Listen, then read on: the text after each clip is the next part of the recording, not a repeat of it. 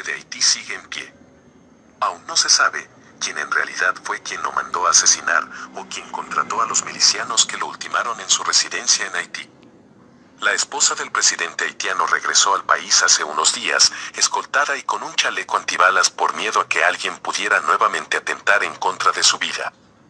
Sin embargo, los ojos están puestos en la primera dama de la nación por varias situaciones irregulares que ocurrieron dentro de la habitación donde fue ultimado el presidente de Haití. Son muchas las dudas que quedan aún en relación a la participación o no de la primera dama dentro del magnicidio al presidente Jovenel Moisés, por parte de milicianos colombianos que llegaron con la específica misión de dar de baja a todos quienes estuvieran en la habitación esa noche. Aún así, queda la duda si la primera dama se encontraba alertada de la situación y buscó refugio en algún lugar de la casa antes de la llegada de los colombianos.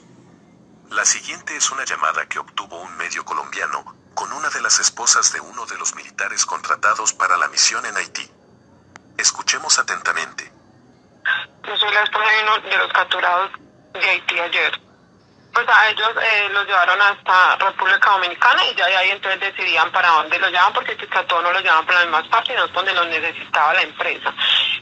Pues sí, inicialmente la empresa les ofreció 2.700 dólares mensuales a dos por día, porque la comida era pues como diferente, entonces preferían pues como cocinar ellos. Al otro día, no, él al otro día sí me escribió y me dijo que como a despedirse, que, que, estaba, que, que estaba huyendo, que porque lo, estaban atacando, que no sabía qué había pasado, que, que no entendía.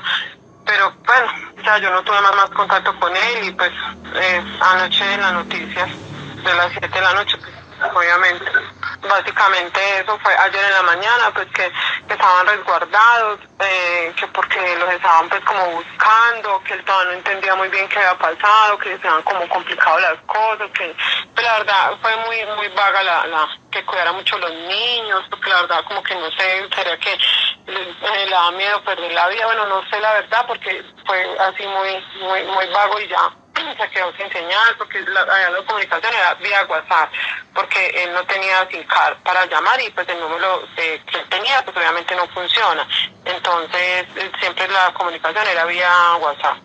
Existen versiones que señalan a la primera dama como una de las cómplices de tal magnicidio. Otra de las incógnitas que se generan en estos momentos es que ella resultó herida y una de las misiones de estos mercenarios independiente del país que sean es la de no dejar testigos en la escena del crimen. La pregunta es, ¿por qué la esposa del presidente resultó herida y no precisamente de gravedad, tanto así que días después regresa a la isla a presentarse, y aún sabiendo exactamente quiénes fueron los responsables del magnicidio de su esposo,